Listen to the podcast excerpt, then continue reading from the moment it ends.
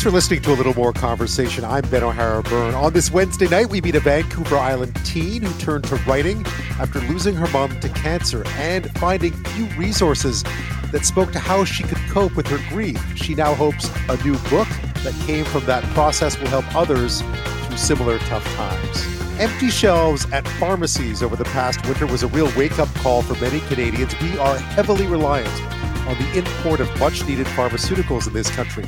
But how do we fix it? Turns out it's not that complicated. We've done it before. Tomorrow will mark five years since the horrific bus crash that claimed the lives of 16 members of the Humboldt Broncos hockey team and injured 13 others. We speak to the former president of the team about how the community will mark the day, and there were widespread calls to beef up safety rules and training new truck drivers back then. Five years later, we find out whether those calls have indeed been heeded.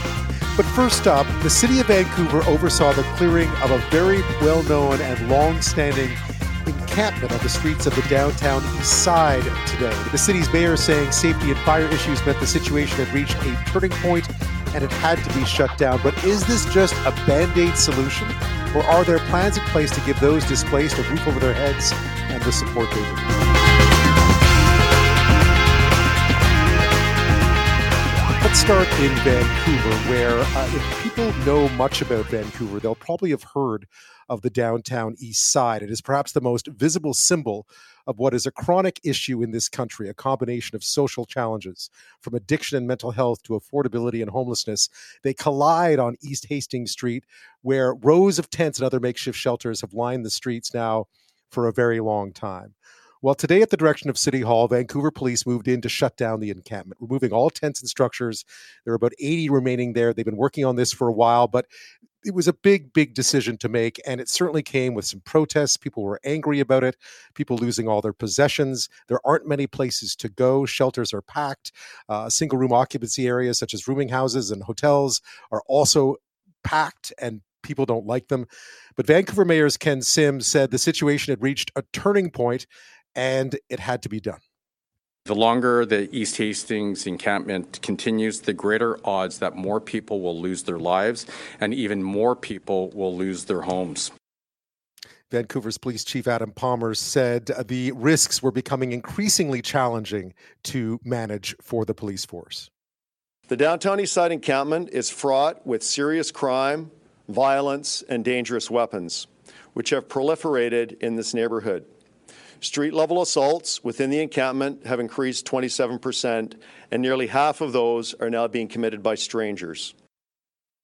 And there was also concerns over fire safety as well. There were many outdoor fires, propane tanks that have been another one of the concerns.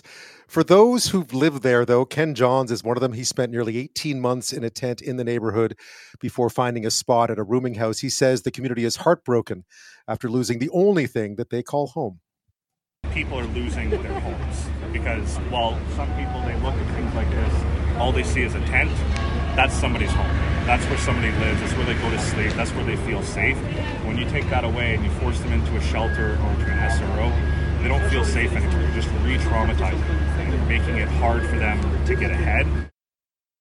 Now, this matters particularly to Vancouver, obviously, but it matters to the rest of the country as well because this is not a problem and not an issue isolated to those city blocks where it's so visible on the downtown east side of Vancouver. To help us talk about this is Wally Oppal. He's senior counsel at Boughton Law. He's the former Attorney General of British Columbia and former commissioner of the British Columbia Missing Women Commission of Inquiry, which, of course, also looked at the downtown east side. Uh, Mr. Oppal, thanks so much for your time tonight.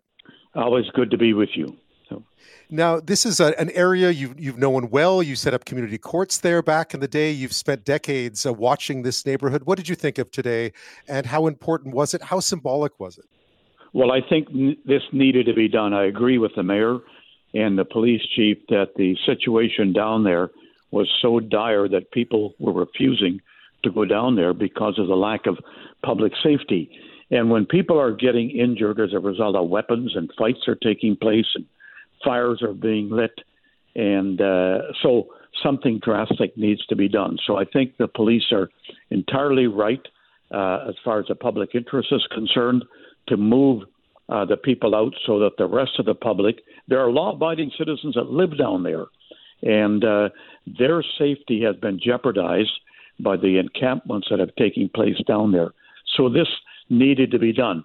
I'm sympathetic to the rest of the downtown east side, and I think that some kind of safe, some kind of uh, uh, serious policy measures need to be taken for the situation that's existed there for the last 30 years. So that's a different situation than uh, what is taking place today.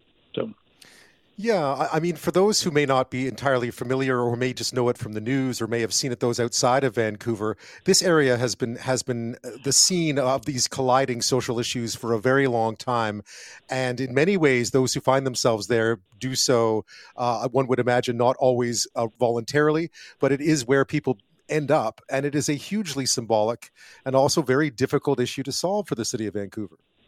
Well, you're absolutely right. And I think we as a community have failed because we've done nothing much uh, in a positive way about the downtown east side. You know, we all, successive governments look at it and uh, wring their hands and, and shrug their shoulders, and nothing much gets done. Uh, when we did the Pickton inquiry, we spent the better part of three years down there. And beside that, be- before that, I was a um, a criminal defense lawyer, and I spent a lot of time in the courts at 222 Main Street, so I'm quite familiar with the social conditions that exist down there. Now, a lot of people will fault the police, but the police can't do all of it. There's social issues. There are people there suffering from mental illness, poverty, drug addiction, and all of those are social issues. That really requires a community effort to do something about it so that that part of the city can be livable. Um, and so that needs to be done. It has to be receive some kind of priorities. But as I said a moment ago, there doesn't seem to be a lot that was done in the last uh, 25 to 30 years. In fact, I would think it's worse now than it was in the 1970s when I first started going down there to the provincial court. Yeah, I mean, one gets that impression. We've seen sort of an increase in the in the volatility of these issues in many cities, right? I mean, right across the country right now, right now, this collision between addiction and mental health and affordability and homelessness. We're seeing it in a lot of places, but the downtown east side has always kind of been uh, the real symbol of it. I think for even those who had never seen it before may have seen it in that part of Vancouver over the years. Where do you think things have gone wrong? Because I don't think it's for the lack of good intention to some to some intent. I mean, people I've been down there many times. Uh, you know, I think a lot of people down there are suffering through many different issues. Uh, there seems to be a small element that take advantage of that that seem to cause a lot of the problems. Well, I think there has to be a community effort, and the silos have to come down. And when I say the silos, I mean all three levels of government have to get involved. This is a national problem that has taken place, and if we needed a wake-up call, it should have come after we did the Pickton inquiry, when so right. many women lost their lives you know, Pickton was the largest mass murderer in Canadian history. He admitted killing 49 women, and uh, they were, for the most part, taken from the, the streets of downtown Vancouver, the uh, the downtown east side, and uh, so there are all kinds of issues uh, that need to be addressed. I mean, people don't want to be there in those types of conditions. So I think it's our duty as a civil society to do something to improve the conditions down there so that they're livable.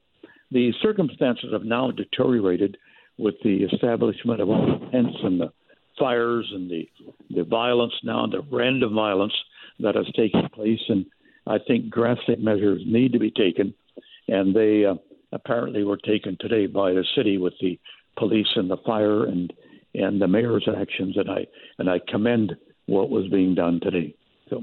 Yeah. How, how, did we? I mean, I, I, guess the obvious question then, and you've talked about this already, is how did we get here? Because it feels like this has been a problem or an issue staring us all in the face. I mean, right across the country for for a while now. Maybe not as acutely as it has been on the downtown east side, but it feels like people have been reluctant to try to get involved because there are so many other factors here about where do you put people? Will they just come back? Where where you know there's not enough uh, shelters to house everyone. I mean, there are all these sort of uh, other issues that weigh in on this as well. Well, there's it's a multifaceted problem because the first thing that's happened is that back in the 80s, uh, somebody decided that we had to de-institutionalize Riverview, and uh, mm-hmm. so a lot of the mentally ill people were then uh, set up in the streets with any kind of res- no kind of resources, and the drug addiction took is is rampant, and uh, while bits and pieces of policy take place. There's no concerted effort. What are we doing about the addiction that take place? Most of the violence that takes place, the random violence that takes place, results from people who are addicted. And uh, while recent measures have said that the police won't charge people with minimal amounts of narcotics that otherwise would be uh, unlawful, the fact remains that uh, nothing much is done with rehabilitation and treatment of those people. Now, you can't blame one level of government for that. I think that all levels of government have to be involved, and this is a social problem then that then develops into a criminal problem when uh, mentally ill people uh, who often don't know right from wrong uh, take mm-hmm. weapons into their hands and they engage in random acts of violence, then I think we have a serious problem. And lately, we've been getting a lot of random acts of violence, and I think many of those people uh, maybe need to be kept in custody. Uh, those that are charged with crimes, but uh, but uh, you know, I'm not in a position to criticize the judges for what they're doing.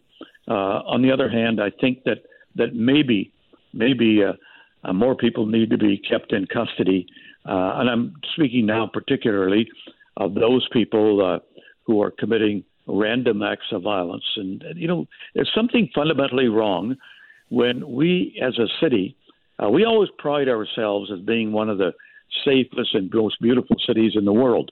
But we can't keep going, calling ourselves that and resting on those laurels when people uh, are being attacked at random. Uh, people can't go for a walk in the nighttime in uh, in uh, various parts of the downtown, whether it's Yaletown or the West End, uh, without being attacked.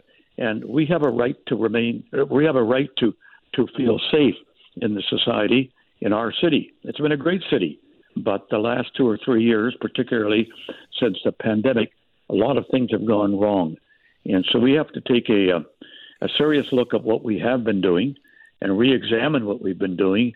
And I think all aspects of, uh, of our institutions and our cities need to get involved. Uh, but Mr. Oppal, we all know that if you, you know, if law enforcement's the only way you approach this and you push everyone out, they just go to other places, right? If you don't solve the the underlying problems, and that's that's the big issue here. I think is will this simply be a problem again in a, in a few weeks' time because not enough has been done to try to help the, help them out, yeah. right? You, you know this well. Yeah, you know this well. Yeah, you're absolutely right. That's a, that's a very good point you made.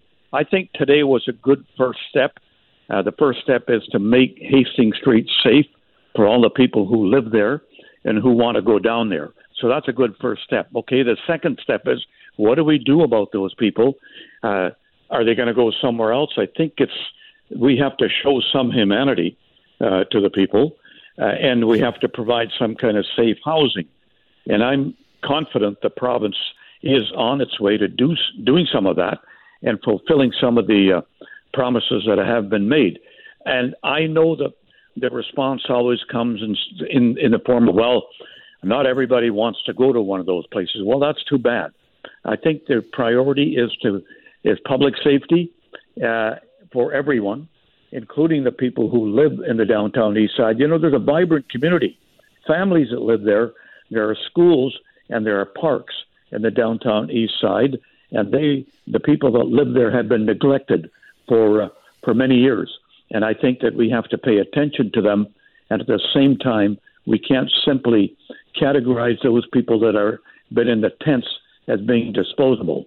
Uh, something needs to be done. Uh, some humanity has to be shown to them. Yeah, and I mean, you know this from the time that all the time you spent down there, the trust that exists between the, the community that's down there, uh, uh, many, and the authorities is pretty thin, and it can't have gotten any, and it can't have gotten any better today. No, absolutely right. Because uh, it's something wrong when when uh, people who live in that community, the kids that go to school there, when they have to keep looking over their shoulders to see whether or not someone is following them, and they feel unsafe. You know, ca- ca- Canadians have a right to feel safe in their neighborhoods, and the downtown east side is no exception. And we owe that uh, as uh, as Canadians to those people that live there and uh, the blight that's taken place on Hastings Street with all the tents and the fires and the weapons have to be addressed. And I think the city's done the good, the good, taken a good first step, and we have to move forward from that. Well, Wally Oppal, as always, thank you so much for your time. Uh, anytime. Thank you. Speaking of spring storms, David Moscrop, the journalist, is with us. We were going to talk about political stuff and all the other things going on in the world. And instead, he got hit by this huge storm today, uh, which reminded me a bit of the 1998 ice storm that I lived through in Montreal. Of course, that happened during the winter, so it wasn't quite as uh, wasn't quite as awful as having to live through it on April the 5th. Environment Canada said Montreal got 37 millimeters of freezing rain today. 37 millimeters at 8 p.m. today. More than 888,000 hydro customers across Quebec were without power. 415,000 of them in Montreal and in the eastern Ontario, kind of Ottawa area, western Quebec, another 100, 120,000 people in all. It has been an incredible spring day, April day. Uh, one of David's neighbors posted this to uh, to Twitter earlier today. The impact of all that heavy ice. We have no power. Oh, oh, there it goes. Ah! I don't know if I caught that. Wow. Yeah, trees crumbling everywhere. Memories of 1998 for me. David Moscrop is a journalist, writer at David Moscrop at Substack.com. And tonight, he's no longer in the dark. He was a little earlier when we when we were planning this all. Now the lights are back on. David, welcome. Worst 12 minutes of my life. I, what a day. I, what a I, day. Well, I was I was worried I was going to start thinking, and I came. It got so bad I almost started reading a book. you don't want to you don't want to start that. You mean you know if you no, can't, who knows you where just that sort leads. of pretend pretended to have scrolled for a while. well, the, well, uh, in anticipation, we had charged our phones here in the house, and we had backup power in little, you know, battery packs and charged laptops. So Right. we were good for for a little while. we were, you know, it's not like the you know, day that Rogers went out we didn't know what to do with ourselves. Exactly. I mean, I grew up in that part of the world, so I mean, I know what it's like when you get the the, the spring storms. But holy moly, it's April the fifth, and it, I mean, it looked like a winter wonderland in, in, in Ottawa and Montreal today. It, it well, it did, and, and it's beautiful if it doesn't, um, you know, crash your power, and if you don't go outside. It actually made me think of all the folks who did have to go outside and go to work. I I work from home. I was not one of them, but I was I was very very glad and privileged to be inside, looking out on the nice, beautiful, glassy, ice covered trees. And not having to go and actually deal with it because it was sort of nasty. But then it's going to be, Yeah. you know, like six degrees here tomorrow. So I don't know. You know, I, I sometimes I think I, I don't understand why people live in this city. And then the train stops working, and then I think Well, to yeah. myself, "Oh yeah, we definitely shouldn't be living in the city." Nothing more. Yeah, it's part of the fun. I mean, complaining about the weather is part of part of your badge of honor, though, isn't, isn't It's it? a birthright in this Uh, country. it is, and and and and complaining about transit is part of is now part of that too. We have a lot of things to complain about. We're truly blessed. Yeah, indeed, and and and it is quite beautiful as long as trees aren't buckling under the weight and crashing into power lines and taking down power systems, which unfortunately is what happened uh, back in 1998. And here we are, 35 years later, and it's or 25 years later rather, and it's uh, still happening. So or, or being for that matter blown into the into the house. I mean during the derecho in the in, uh, last year uh, it was wretched wretched wretched. One of the worst storms in ontario's history. That's right. and and uh, a tree came down in our backyard took out our fence. The entire backyard was covered in a massive tree and it stopped about four to six inches away from the house so it could have been much worse but it was just that the neighborhood was uh, was full of down trees the province was full of the city was full of down trees it was quite wretched and it's a reminder, though, that you know we are going to see more extreme weather events. That's the prediction, and we've got to steel ourselves and our infrastructure for it. So, it, you know, even these anecdotal little bits of our lives end up being political because they do speak to something broader. Yeah, speaking of, I'm not sure what part of Ottawa you're in. I used to live not too too far from 24 Sussex, but let's have a quick. Uh, we'll, we'll let uh, Canadian press fill us in on 20. catastrophes. On, on, t- speaking of catastrophes, and it didn't need a storm. Uh, let's have a quick update on what's happening with uh, the pri- what is supposed to be the prime minister's official residence. When a lumber baron first built a home for his wife at 24 Sussex Drive, he described it as a place of peace. But now it has become a place of rodents. The National Capital Commission says the rodent infestation is so severe that the walls, attic, and basement are filled with carcasses and excrement. The commission says it's even led to air quality concerns. This new information was released in public documents this week. The rodents are one of the reasons why the commission closed the building. Prime Minister Justin Trudeau hasn't lived in the official residence since being elected. That's because 60 years of mounting repairs has deteriorated the building. Mickey Djuric, The Canadian Press, Ottawa. Yeah, it's ironic. He he spent time there as a kid, but he's never lived there lived there as prime minister. What is going on? What's the mood like in Ottawa over 24 Sussex? I you know, from the outside, I lived in Ottawa for a while. I can't believe they've let it deteriorate like that. It seems like such such a crime. Well, I'm simultaneously shocked but not surprised, right? I mean, it's it's shocking in a sense because you'd think as, you know, as a country that pretends to care about our heritage that someone would have done something about it. But keep in mind, it's not just a, a you know an historical residence, which it more or less is, by the way. I mean, the first prime minister to live there was Louis right. Saint Laurent in 1951. It's not exactly like it goes back to Confederation, um, no. but it's political because the prime minister lives there. You'll notice that you know Parliament is undergoing massive renovations that are going to run for decades. I mean, I think they said it was 15 years. I don't know what the actual count is right now, but presumably it's going to be going on for the better part of two decades and is going to cost a fortune. But nobody talks about that, right? I mean, no one outside of Ottawa probably even knows that's happening. It's never in the news. Nobody cares. But because no. 24 Sussex is where a prime minister lives, and because a prime minister is part of a party, and there are other parties that people disagree that you know disagree with this party, it's going to be inherently political in a different sort of way. But it's, frankly, it's embarrassing. And for for a long time, the Ottawa sort of chat about it has been like, look, just get on with it, fix it, tear it down. We don't want to talk about it anymore. you know, it's embarrassing. yeah and uh and, and, you know a bit of a distraction from bigger problems but it is disgusting. And you know eh, you know you, you just play the clip. I mean the rats in the walls the jokes just write themselves right? Like it truly is um, absolutely wretched. Uh, but it's a great reminder that we should in this country you know take this stuff seriously. And incidentally maybe we need some sort of reform like uh, like a british national trust model where we can kind of try to depoliticize some of this stuff because it's it's the current situation's untenable.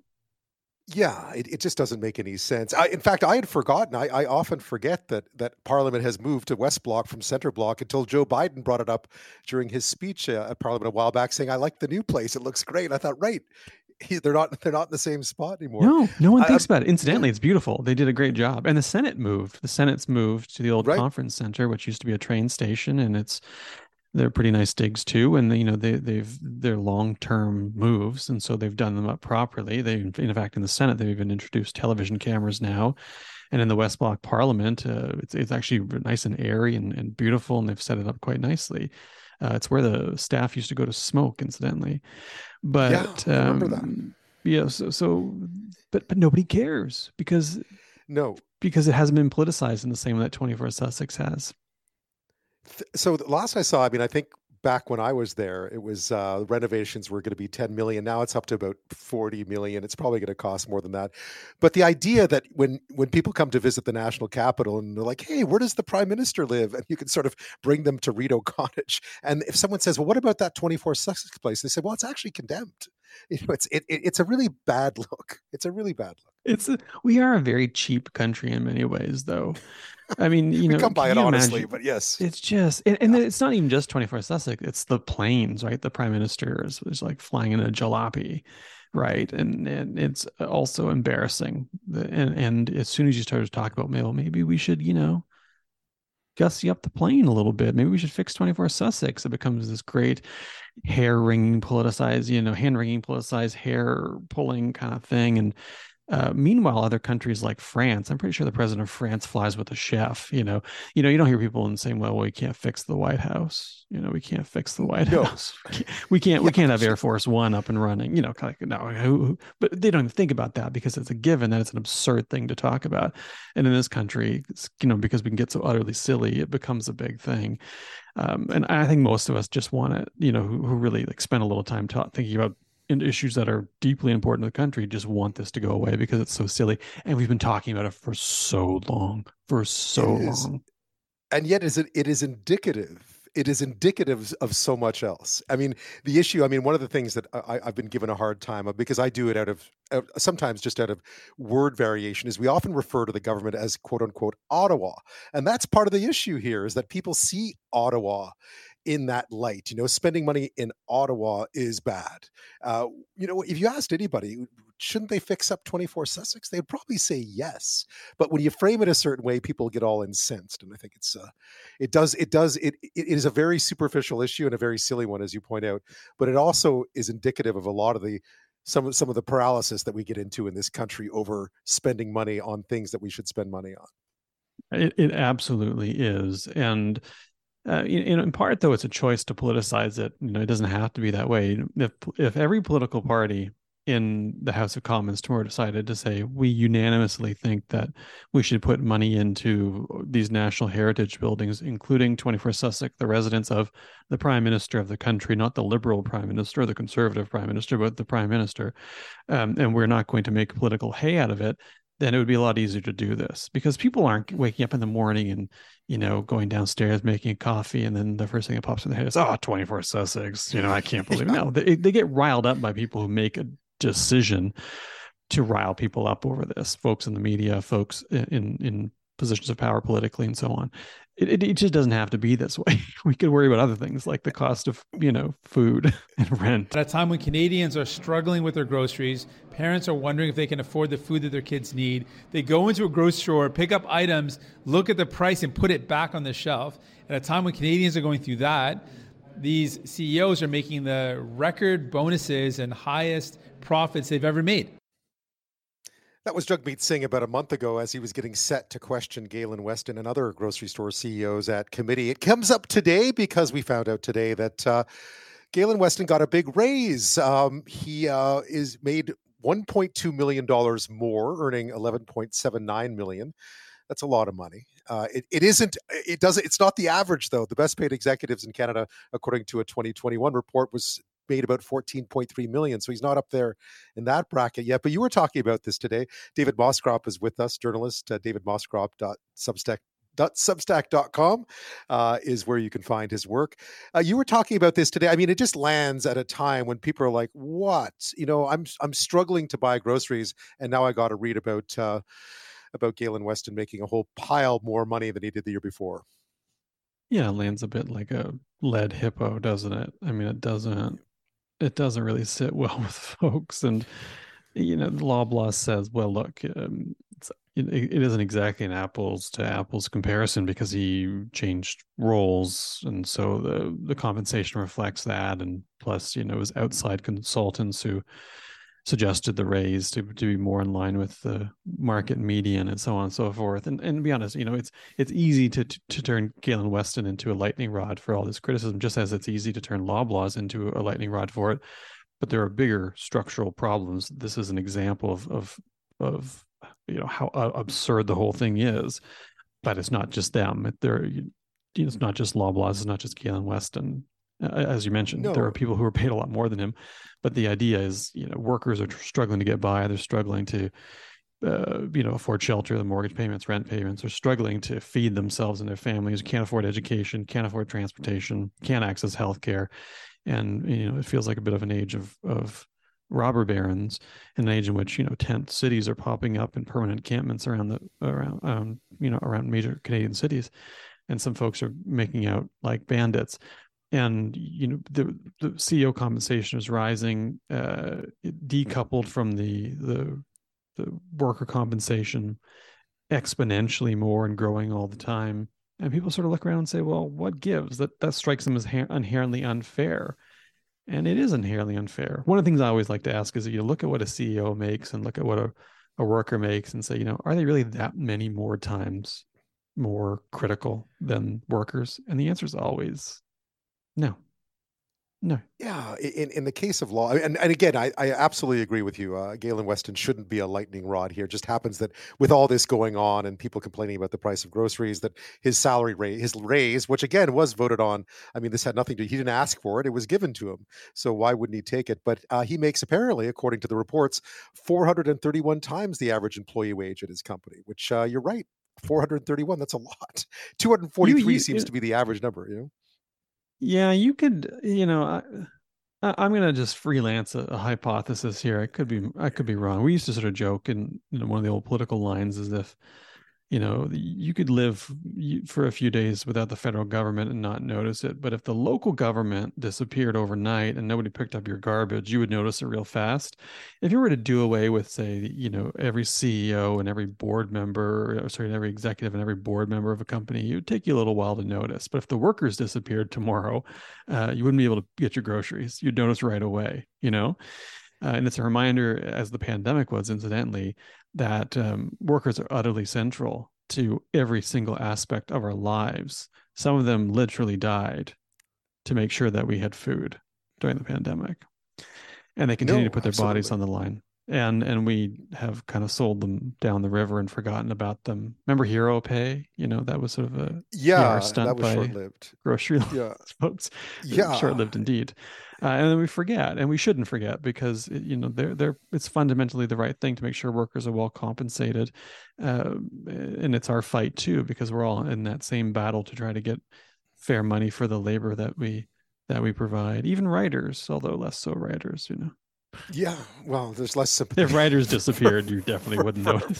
For wouldn't yeah, well, you might, but someone else would pick up the mantle, no doubt. Yeah, um, what's been interesting is watching the politics around this because it felt like back in the day, this was really, and you know, Jagmeet Singh was who I played off the top, but I could have easily have played played Pierre Poilievre on this one, although he doesn't tackle the issue the same way. The politics of it are interesting because it feels like that whole issue around compensation, affordability, inequality hasn't found its political home these days. It's sort of floating around out there looking for something and a voice to land on. And it feels like these days the conservatives seem to have found the right vein, at least, without necessarily talking about it in the way that we're used to.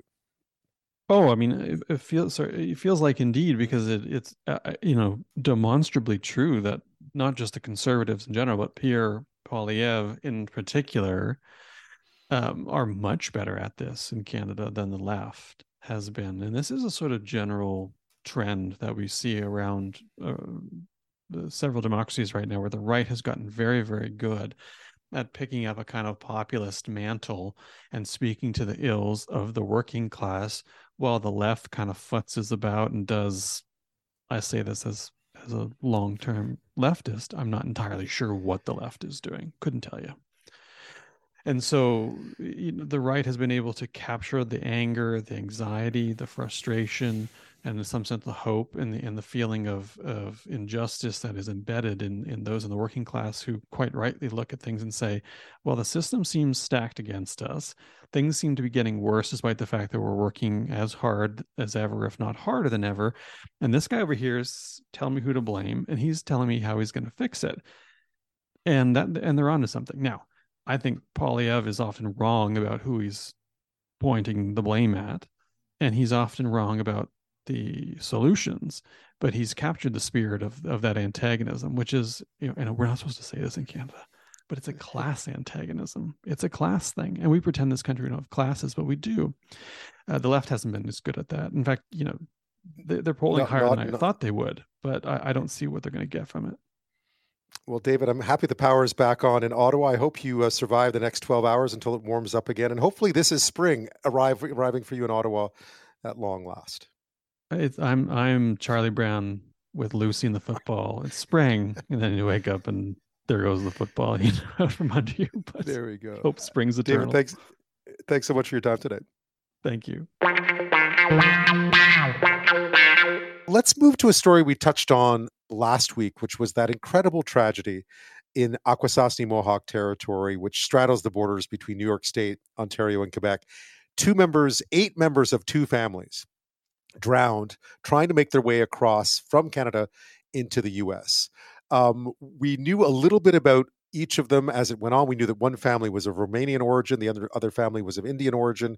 Uh, for each, we're finding out more now about them, uh, specifically the Romanian family, because the lawyer for that family has now been talking. Um, it began when they when they found six bodies at first, and then uh, a little while later they found two more. And again, this was the Iordache family of Romanian origin, the Chaudhari family who are from Gujarat in India. Here's Akwesasne Mohawk Police Chief Shawn Dulude speaking late last week.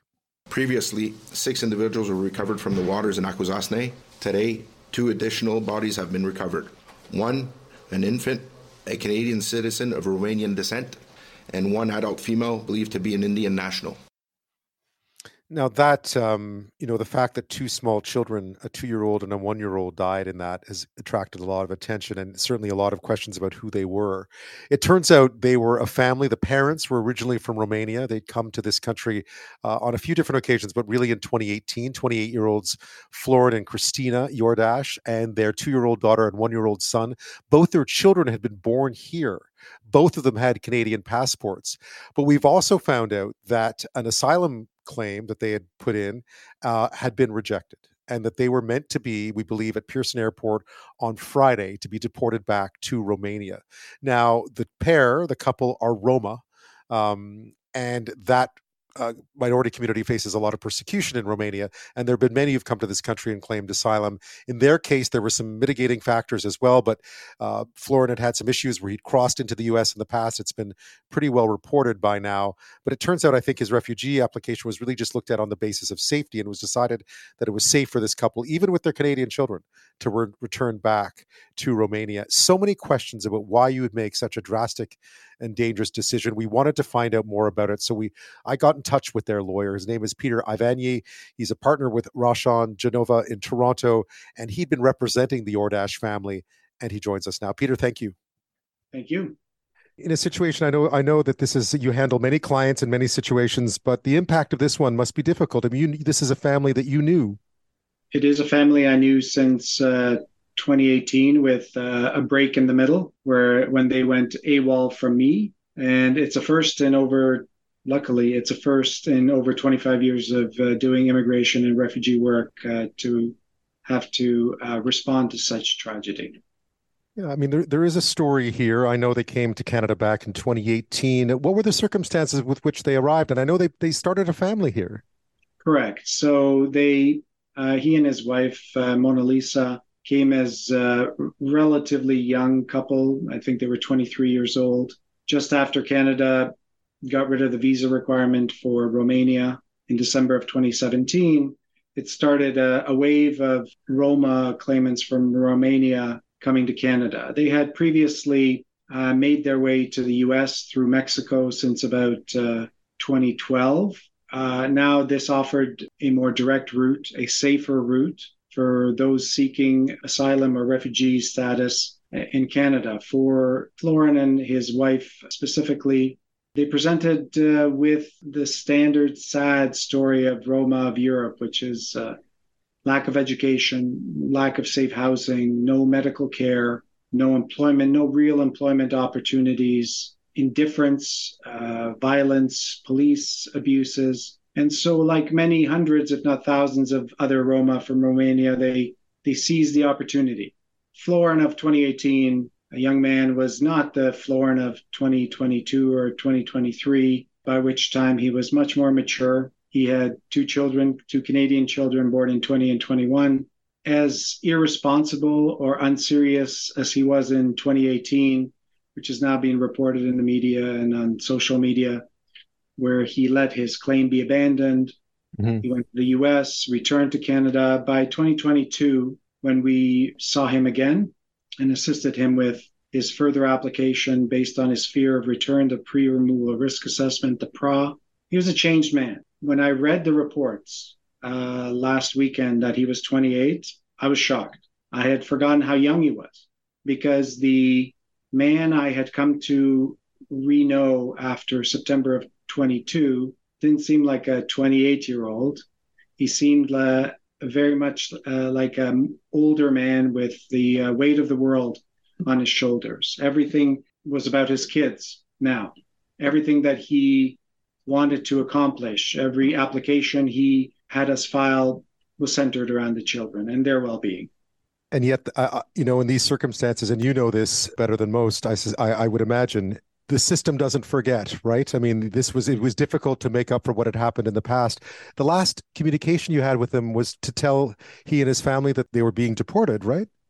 It was indirectly. I emailed him the negative decision on uh, March the 29th, where we had asked immigration to stall the removal for the 29th, built upon the welfare of the kids, their best interests, health issues, appointments with sick kids, that sort of thing, but also the fear of returning to Romania. And the immigration department notified us on the 27th, and we in turn notified uh, Florin, and I never heard from him again.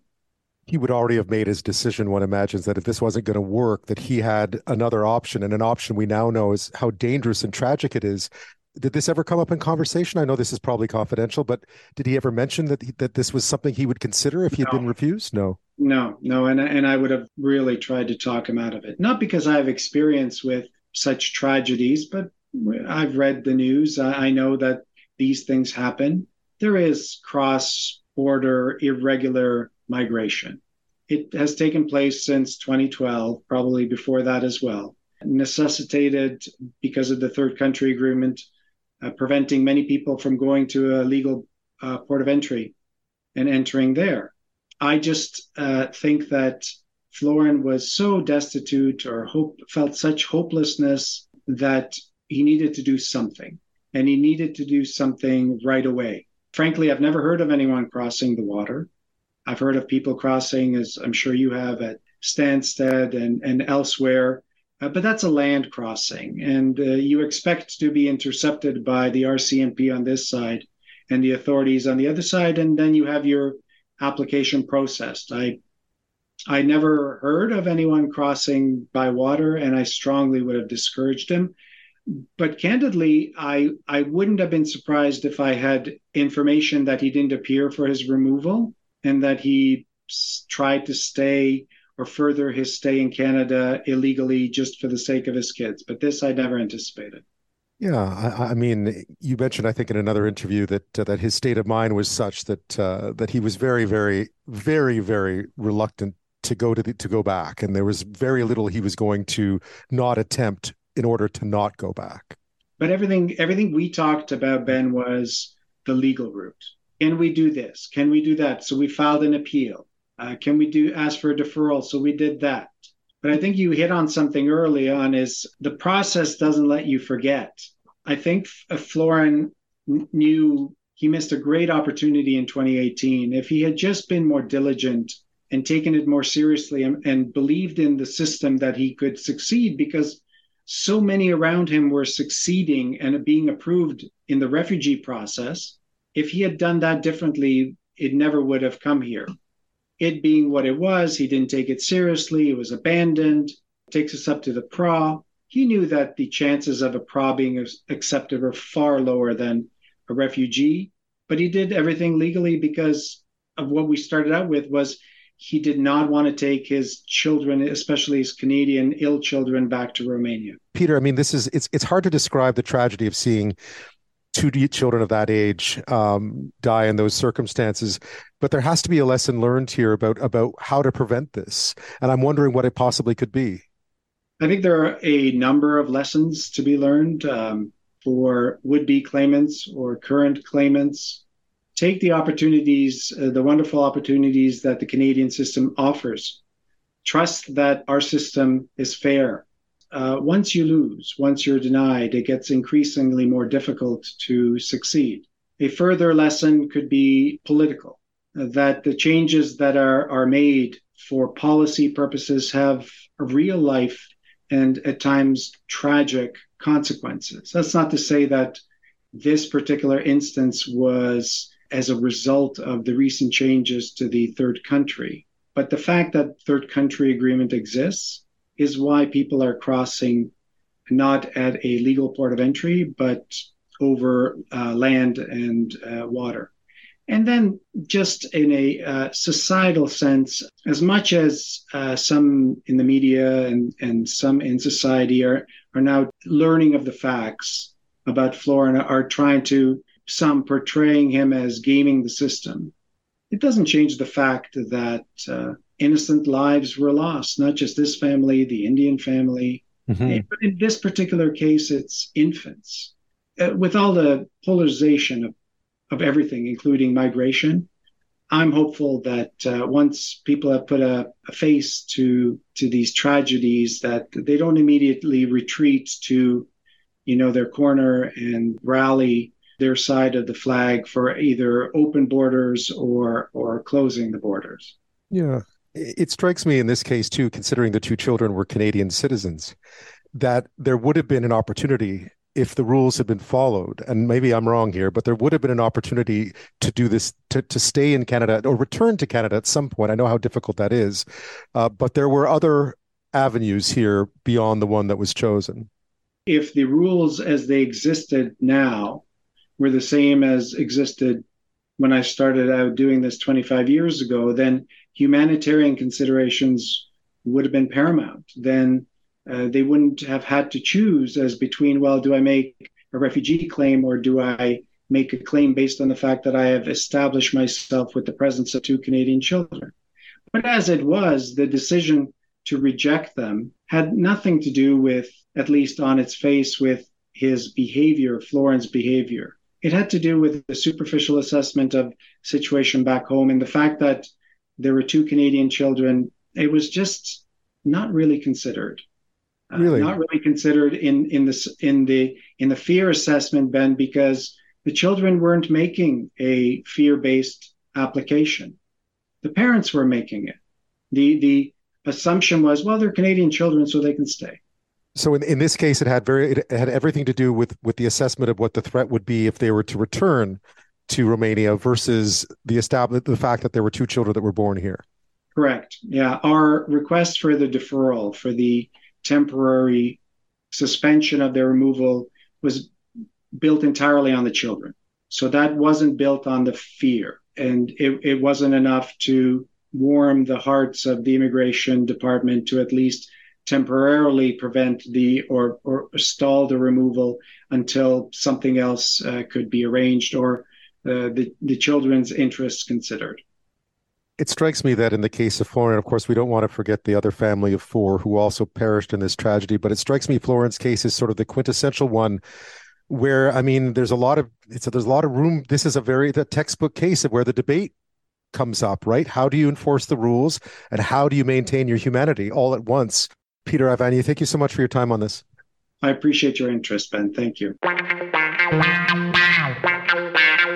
Tomorrow is a somber day uh, for the entire country, really. But think back to five years ago, tomorrow uh, in April of 2018, that horrific bus collision, that, that collision that killed so many Humboldt Broncos uh, hockey team members and staff, 16 young hockey players were killed, 13 injured, including staff. Uh, a bus carrying the team, you, will probably remember the details and where you were when you first heard about it, but a bus carrying the team was traveling northbound around 5 p.m. local time when it was struck by a semi truck that had gone through a, a, stop sign at the intersections of Highway 35 and 335.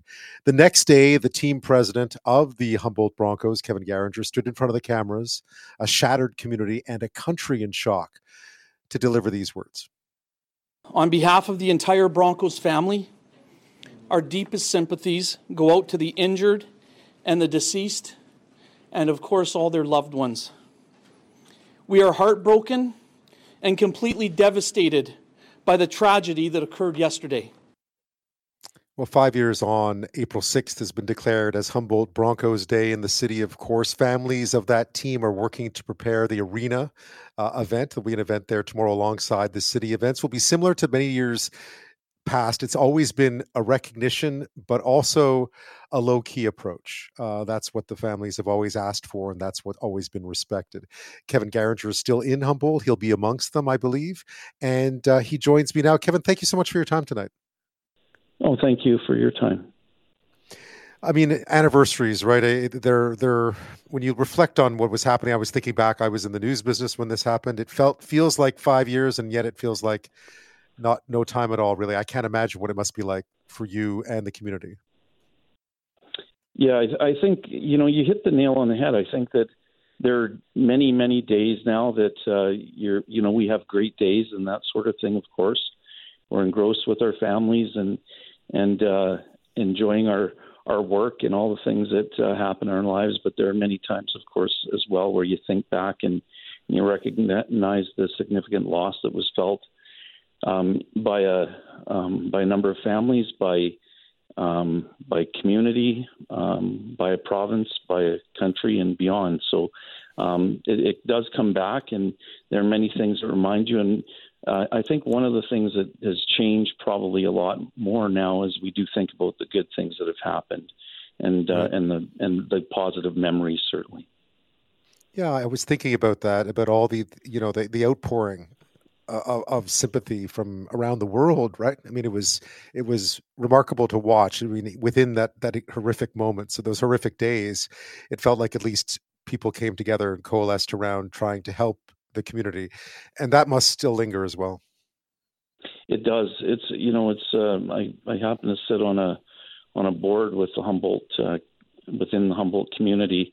It's um, it's a sort of a cultural board that deals with um, a museum and a gallery and that sort of thing. And and within the gallery, we have the artifacts that uh, have come in, and literally thousands of artifacts and that sort of thing that people sent in just to express condolences and that sort of idea.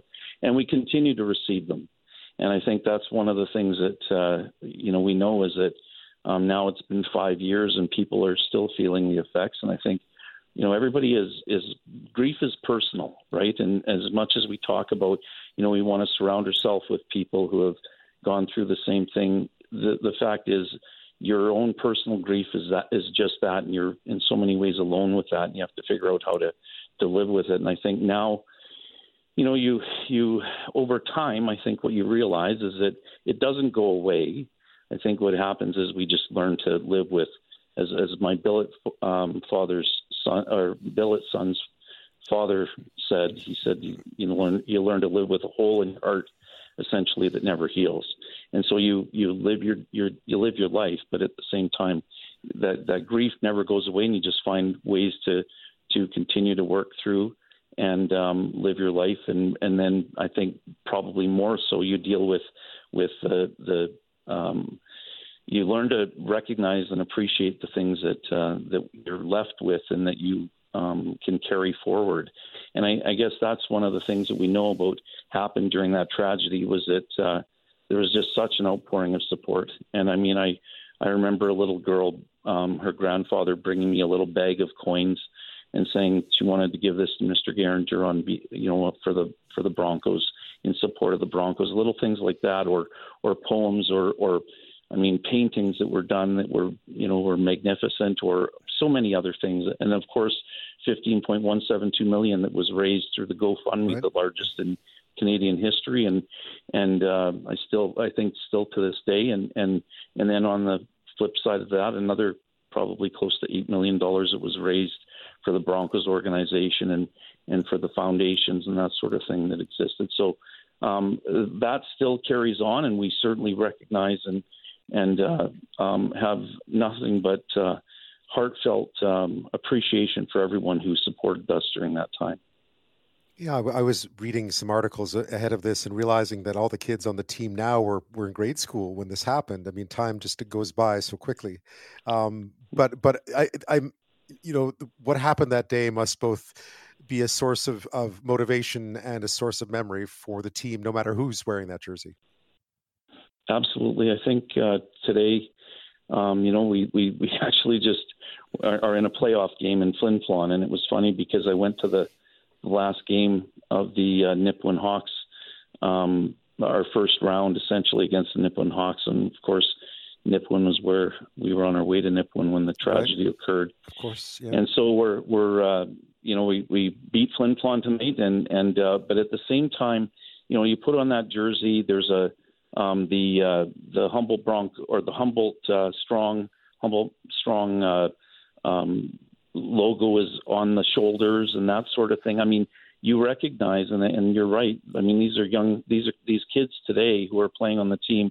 They were in grade school, like you said. I mean, that's five years ago, and and I but I still think they they recognize they walk into that rink and they see the banners and they see the things that are are reminders, and so I think there is an uh, an added responsibility that our young people have when they when they don that jersey, and and I, I think you know that's probably not atypical of any team in the SJHL or any other league or anywhere else, but but it certainly does look different when you consider that Humboldt endured a you know probably one of the greatest. Um, I, I mean, you don't ever want to be No, proud of that, yeah. but one of the greatest tragedies in sport history. So. Certainly. How would you like the rest of us? I mean, a lot of eyes will turn back on you tomorrow. I was watching that that that uh, those words you delivered the day after, five years ago. Uh, how would you like the rest of us to to think of you tomorrow? Well, I, you know, I guess um, that that's a that's a really really uh, tough question in some ways because I haven't really thought about um, about what I'd want people to think about in terms of us. I, I think what I've always wanted, and I think what so many have have been expressing is the appreciation for what others have done for us. And so I just I think if nothing else, I guess what I would want is to people to, for people to know um, just how much they were valued across this country. Uh, that so many people reached out in so many different ways, and it was through that support that we were able to kind of keep afloat in, in a lot of ways in in trying to endure such a, a difficult um, tragedy and, and such significant loss and grief um, and I mean trauma in a lot of ways. And so um, it, it was that support that um, from people you didn't even know that really helped everyone sort of um, lean on each other and that sort of idea. And now you deal with your own grief moving forward, but recognizing and and uh, that that others have been supportive all the way through that. I think is is something that we'll cherish forever. And and that would be the biggest message is just a thank you on the other side to the Canadians and those across the globe who who really um, reached out and and reached out not even by sending something or doing anything like that. That's not what I mean. Just even in their thoughts. I mean, I remember being in in Powhatan County, Virginia, on in in uh, July of that year, and having a, a sheriff talk to me for 15 minutes on the side of a road about the impact that was felt by his community because of the Bron- Broncos tragedy. And it was those kinds of things that you realized just that you know people around the world were really thinking about us, and certainly Canadians um, did did a lot to help us. And so um, tomorrow, when we endure the the fifth year anniversary of this tragedy, we know that we're going to be dealing with our own grief and our own um, dealing with that uh, again, sort of individually in a lot of ways, yet surrounded by others. I think that uh, um, we certainly uh, appreciate the fact that others um, will have um, experienced something similar, and and I think if nothing else, um, I, I guess just uh, appreciation for for uh, what people um, are have done and will continue to do for those who are who are um, dealing with tragedy in their lives. Well, Kevin, we'll be thinking of you again tomorrow. Thank you so much for your time tonight. Thank you so much. Take care. The tragedy, we're talking about five years now since the Humboldt Broncos team crash. And of course, we remember the circumstances. A trucker drove through a stop sign and crashed into the bus. Um, that trucker, 29 year old Jessica, Jessica Singh Sindhu, at the time was sentenced to eight years after pleading guilty to dangerous driving and causing death and, and bodily harm as well. But at the time, there were a lot of calls. His training was really called into question. It was his first solo long haul trip. He'd only had a few weeks of training, two weeks of supervision before that, there were a lot of calls right away that these safety rules be improved. So we wanted to know five years later, have they?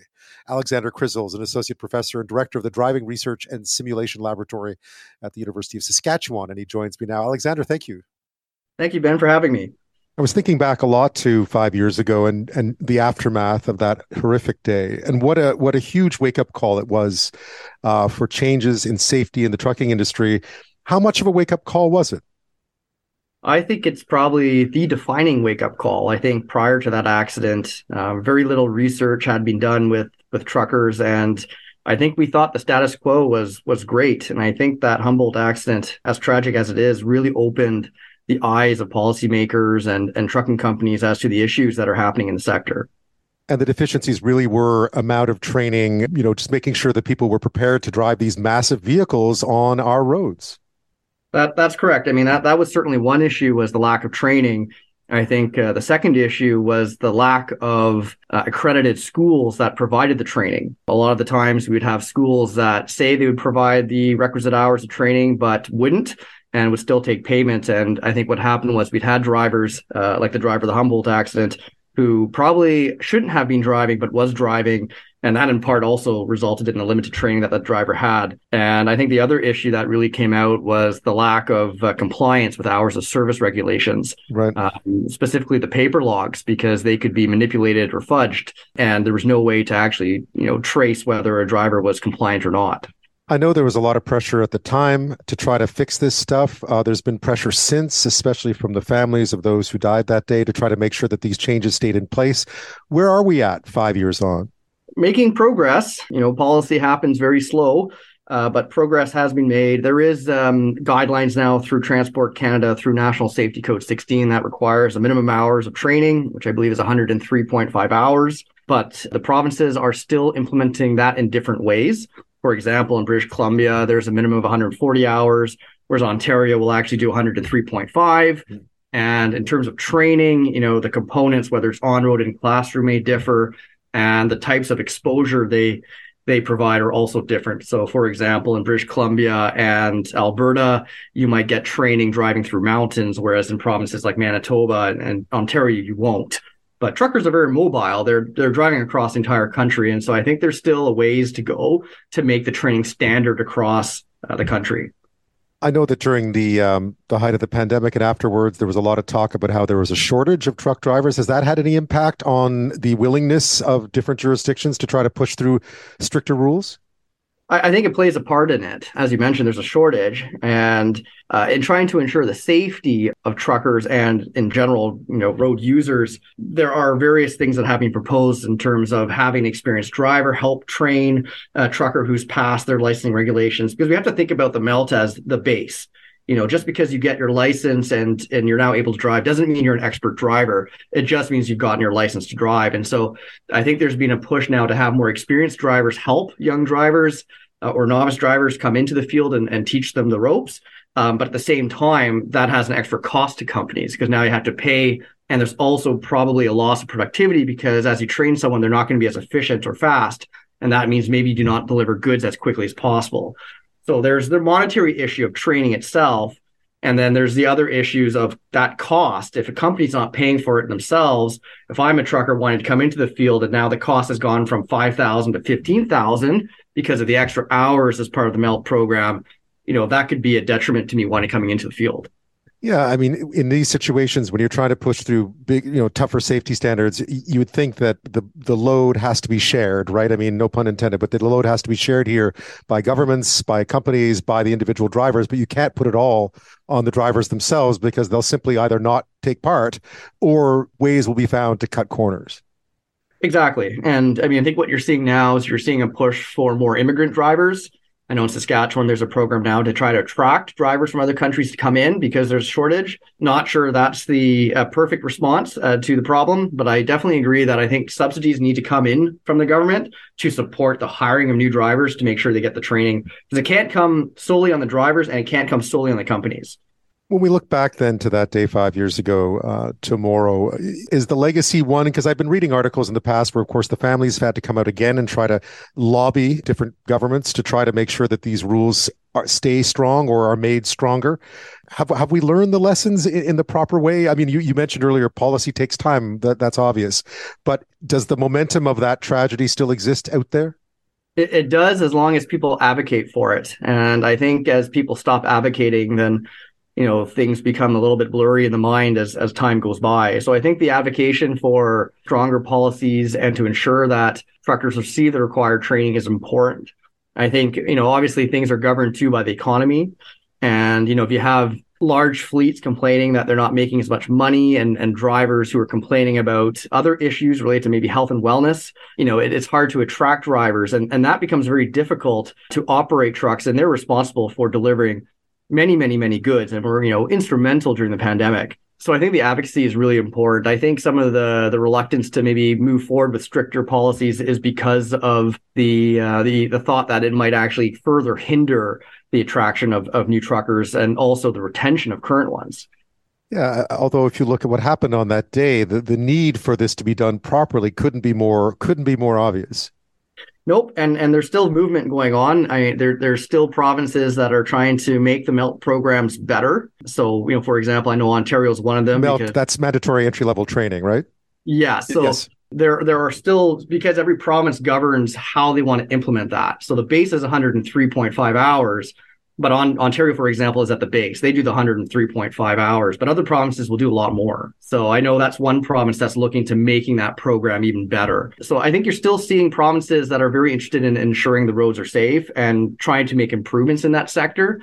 It, it just takes time to kind of figure out what that looks like because again if it's if it's requiring drivers to get additional training beyond getting their truck license you know what does that look like what does it look like for companies what are the costs and that requires a lot of consultation. And so that's why things take time. But there is movement to make the MELT better. And alexander just given where you are this must have put a, a very different focus on the work you do as well. It must have become far more real.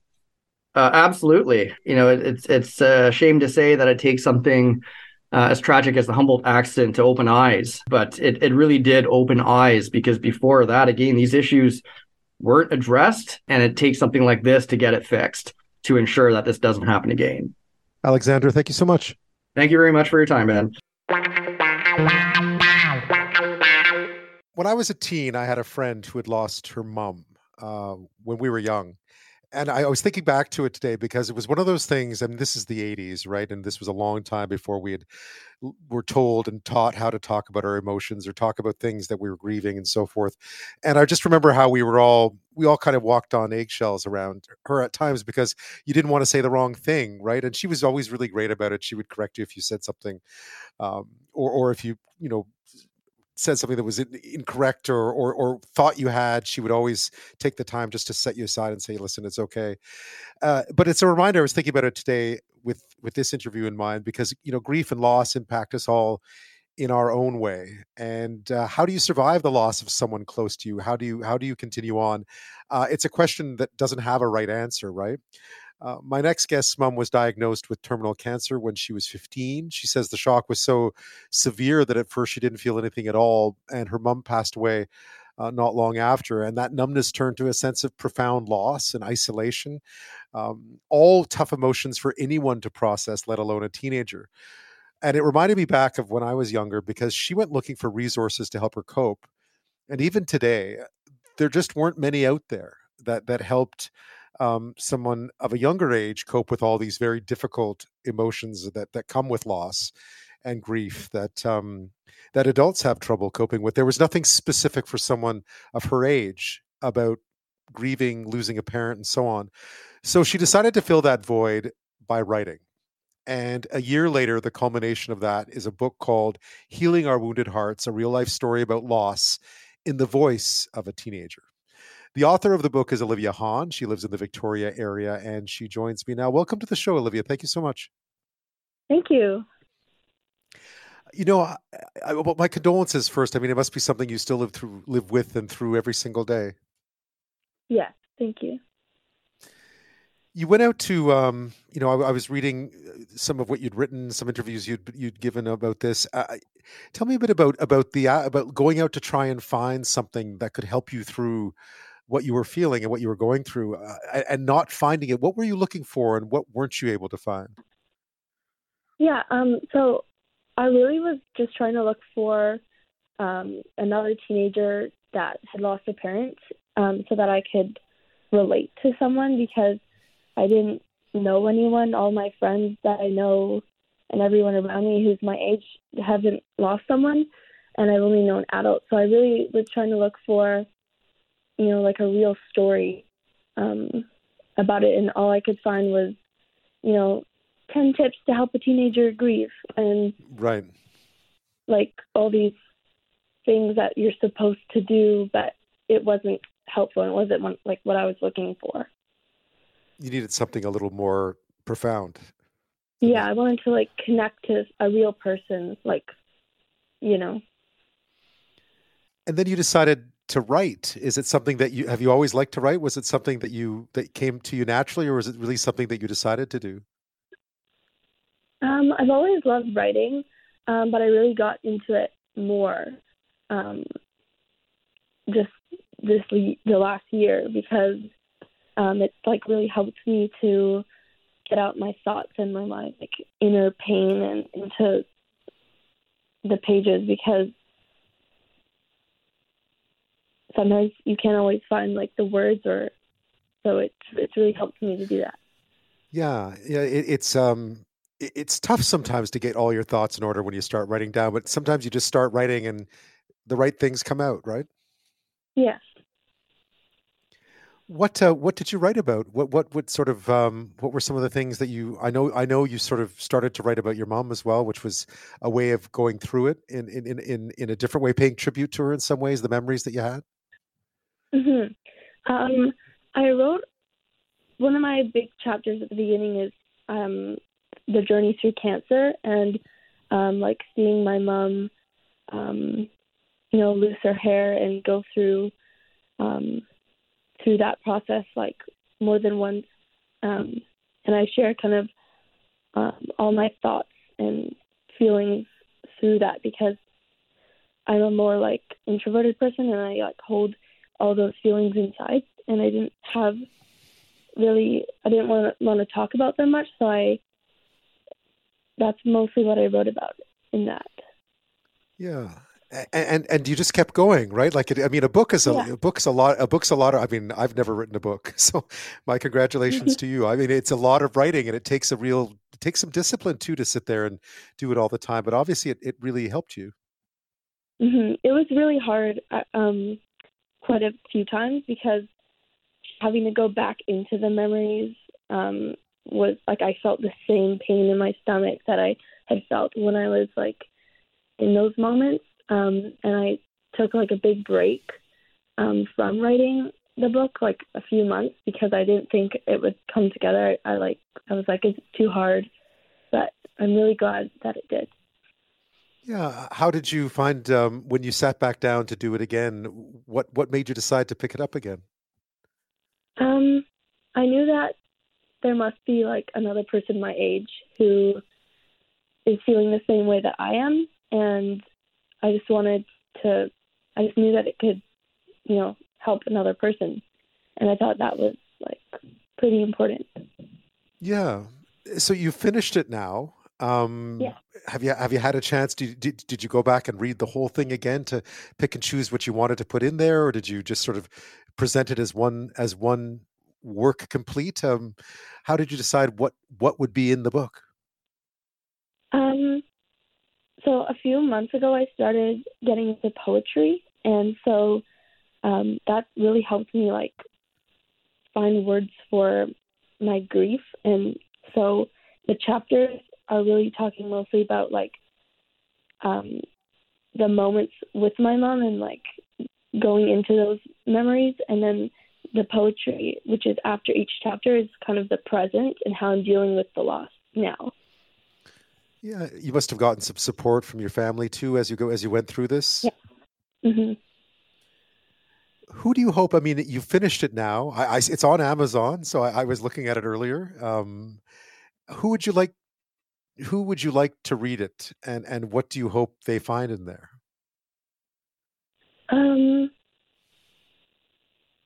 mostly, really, anyone can read it. It will connect to everyone in a different way. But my hopes is for teenagers to have, and you know, any young people to really have um, a, a a story that they can relate to. And I put a like a little journal section at the back with questions um, that you can answer um, to do with grief. And one of them was like, um, where where do you notice grief on your body and where do you hold it? Because um, there's a time where I was holding in my grief for so long that it actually started causing pain to my stomach and like I didn't want to eat for a long time and I had to go to emergency because Oh wow. like I didn't know what was going on and I I didn't even know that it was grief related. Um, you know, like the doctor's advice was to just keep talking to your counselors or maybe it's an eating disorder, but like it made me frustrated because I was like, oh, can someone just name what it is? I don't know what it is, and then I realized that it's probably just the grief. Yeah, you said you you have a really nice line in there that says that you know it helps you take your grief from out underneath the bed. Yes. The um have you had any reaction to it? Have you had people comment on on it and, and talk to you about it? Yes. Um, lots of people. One of um, my friends, actually, who's my age, she has um, one of her. She lost her grandma, and she was like her best friend, and she was telling me how my words um, really connected with her and helped her kind of put those like words to her emotions that she couldn't even name. Yeah, I mean, it, it's it's. It, I would have, you know, I, I, guess I would have thought over time that there would be something out there for someone who found in your in your situation. Yet here you you've mm-hmm. produced this thing, and you, you didn't have any guide to do this, so it's you must feel you must feel really proud of what you've done. I do, yes you know, I, I know the story of grief never ends when the book ends. Um, mm-hmm. Do you continue? Do you do you continue to write even now? Do you? I mean, there's always other chapters, right? Will you keep adding to it, or or have you decided this is going to be the beginning and the end of this chapter, at least this story? Um, I keep writing every day. I usually I usually write like a few poems every single day. Um, I'm even I'm working on another book with poems, and that's like because grief continues; it it doesn't just stop, like as you said. So, yeah. Yeah, well, Olivia, listen, congratulations on it. Uh, writing a book is an incredible accomplishment. Writing a book to help you through something that difficult, even more so. And uh, congratulations on it. I hope it's a huge success. Thank you so much.